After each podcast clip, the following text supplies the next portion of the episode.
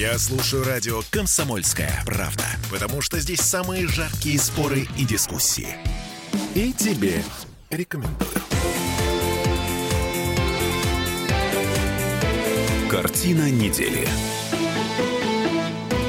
Не знаю, как вас, а меня на этой неделе укачивает. Эмоционально укачивает. Следите за ходом мысли. Спецоперация на Украине может быть длительным процессом. Это нам говорит президент Владимир Путин. Песков, э, пресс-секретарь Владимира Путина, тут же говорит, а спецоперация может закончиться и завтра. Угу. Вторая волна мобилизации не нужна, говорит нам президент Владимир Путин. Но формально и первая волна не окончена. Указ об окончании не подписан. Как так, спрашивает народ. Э, да, собственно, указ-то и не нужен. Нужно просто верить президенту отвечает сенатор Клишес. В России нет больше легитимности, чем слова президента Владимира Путина. Это буквальная цитата. Что происходит со страной? А, что происходит с миром? Обсуждаем э, сегодня. Я Дмитрий Делинский, ректор гуманитарного университета профсоюзов Александр Записовский. Александр Сергеевич, здравствуйте. Здравствуйте. Так, вас не укачало? Меня не укачало совершенно, потому что я понимаю, что политик – это очень специфическая профессия, э, и политик, который говорит абсолютно все, что думает, это не политик, а, ну, я даже не знаю, каким словом назвать, я воздержусь. Но не политик точно, потому как совершенно откровенный политик, который э, не имеет каких-то далеко идущих планов и замыслов, либо их имеет и обнажает перед противником, ну, он себя очень сильно подставляет, и он подставляет, ну, скажем так, свою зону ответственности. Поэтому одно дело иметь планы, а другое дело их оглашать. Я убежден, что спецоперация закончится тогда, когда э, все русскоязычные и русские по культуре регионы вернут вернуться в состав нашей страны и когда с оставшейся части Украины, которая нам чужда ментально, чужда по культуре, уйдет Запад. То есть уйдет, уйдут Соединенные Штаты, и Украина станет реально независимой, нейтральной и свободной страной. При этом она не должна иметь вооруженные силы свои, э, примерно так же, как Япония их не имела после Второй мировой войны, ну, а имела но очень ограниченные силы национальной обороны, по сути, полицейские силы. Вот это то, что должно должно быть позволено, может быть позволено Украине после окончания ну, как это теперь у нас называется? Специальная Ден... военная операция. Да, денацификации. И демилитаризация. Да. Смотрите, изначальная цель была объявлена вполне ничего себе официально. Денацификация, демилитаризация. На этой неделе Путин э, снова заговорил про территориальное э, э, приобретение, о том, что в ходе специальной военной операции Азовское море стало внутренним морем России, за что боролся еще Петр I. Но изначально речь не шла о том, что Россия будет прирастать новыми территориями. И вот мы сравниваем высказывания Владимира Путина, условно говоря, 9-месячной давности и нынешние высказывания. 9 месяцев назад Владимир Путин говорил о том, что а, нам не нужны новые территории. Полгода назад Владимир Путин говорил, что нам не нужна мобилизация. А спустя полгода мобилизация случилась. Ну, наверное, меняется обстановка, поэтому меняются планы, что-то корректируется, а что-то открывается из того, о чем не говорилось раньше. Это святое право политика не оглашать все свои намерения, потому что идет ведь борьба.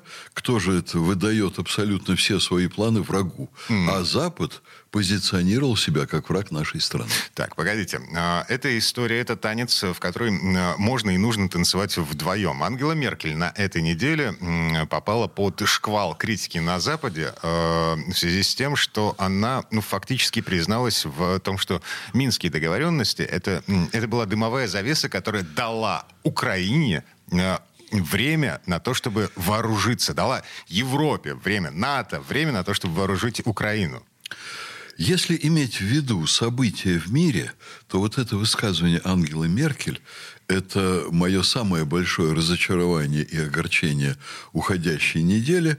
Ну, скажем так, если иметь в виду неожиданные события. Есть, конечно, большие огорчения, гибель наших людей на фронтах, гибель э, мирных жителей и так далее.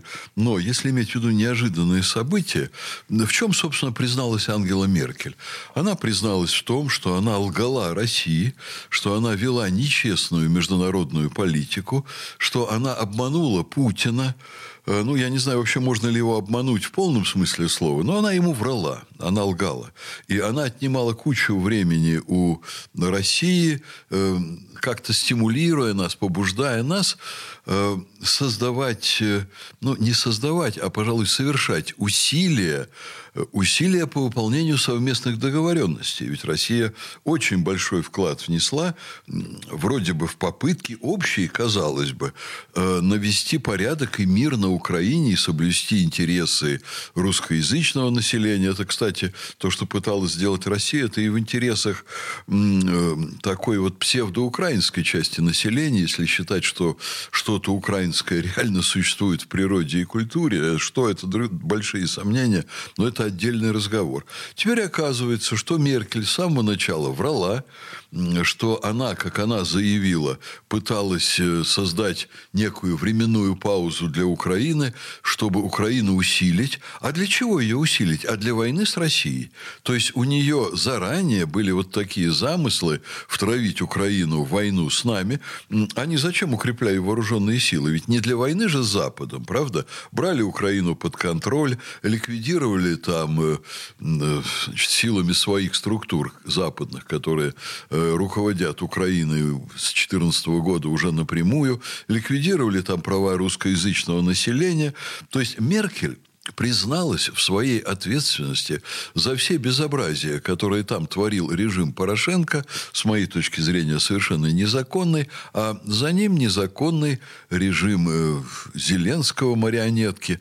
И я всегда считал, вот сколько Меркель находилась на вершине политического Олимпа в Германии, я ее считал в общем-то, приличным лидером, ярким, заметным и позитивным лидером страны, которую, в общем, я люблю, и Германия сделала очень много для того, чтобы преодолеть вот тот тяжелейший осадок, который остался после Второй мировой войны, а у меня дядя умер, погиб артиллерист, был убит э, фашистским снайпером при освобождении Советским Союзом Германии от э, фашистов.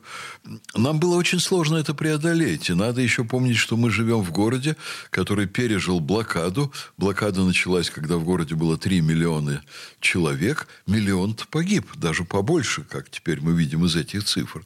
Вот мы все это преодолевали, и поколение, к которому, как мне казалось, относилась и Меркель, сейчас я понимаю, что она к этому поколению не относилась, вот это поколение очень многое сделало для того, чтобы воцарился мир на европейском континенте, для того, чтобы гуманизм стал главным, для того, чтобы преодолеть вот это тяжелейшее наследие гитлеровской Германии. А сейчас оказывается, что она была американским агентом, по сути дела, и реализовывала государственную политику, которая шла во вред не только России, но и самой Германии. Сейчас Германию англосаксы практически стирают э, с карты влиятельных государств мира, чего стоит только подрыв газопровода э, британскими спецслужбами. Это же, ну, черт знает что. И Меркель теперь говорит, да, я американский агент. То, что она колоссальную зависимость имела все время своей работы от Соединенных Штатов, это очевидно. Я думаю, что каждый глава западноевропейского любого государства в очень сильной находился и находится в зависимости от Соединенных Штатов. Весь вопрос, какова степень этой зависимости и насколько искренне эти люди работают на национальные интересы своих стран. Вот у меня такое впечатление, что Бербак и Шольц вообще о национальных интересах не думают так же, как Столтенберг, например, не думает об интересах Европы. Это люди, откровенные чиновники, американские, которые приведены ими к власти, и это уже абсолютно очевидно, это часть их э, деловой репутации. Но чтобы Меркель вот так заявила, что смысл ведь какой? Я с самого начала врала России, я пошла на обман для того, чтобы подготовить Украину к войне с Россией. Ну, это смысл. А смысл. Буквально там э, другие слова звучали. Вот. О, буквально да. другие, но вы видите там другой смысл, Дмитрий? А, черт его знает. Мы возвращаемся к самому черт? началу этой четверти часа. Не надо слушать, что говорят политики, потому что они всегда преследуют какие-то свои цели, о которых мы можем только догадываться. О, а не, а нужно, вот... не нужно слушать, нужно смотреть на то, что они делают. Сейчас она уже не политик. Была когда -то. Она сейчас пенсионер. И вот она вспоминает. Между прочим, это ее ставит и в один ряд с такими людьми, как Горбачев. Что Горбачев в какой-то момент, то ли он желал э, заработать очки перед Западом, уже будучи пенсионером, то ли он правду рассказывал. Кстати, по поводу Меркель я не исключаю такого, такой подоплеки событий, что она была просто марионеткой в руках американцев и по части Минских соглашений. А кто нам сказал и кому мы можем поверить, что вот эта ее инициатива, как когда она прилетела к Путину и стала пробивать вот эти Минские соглашения, что это была не американская инициатива.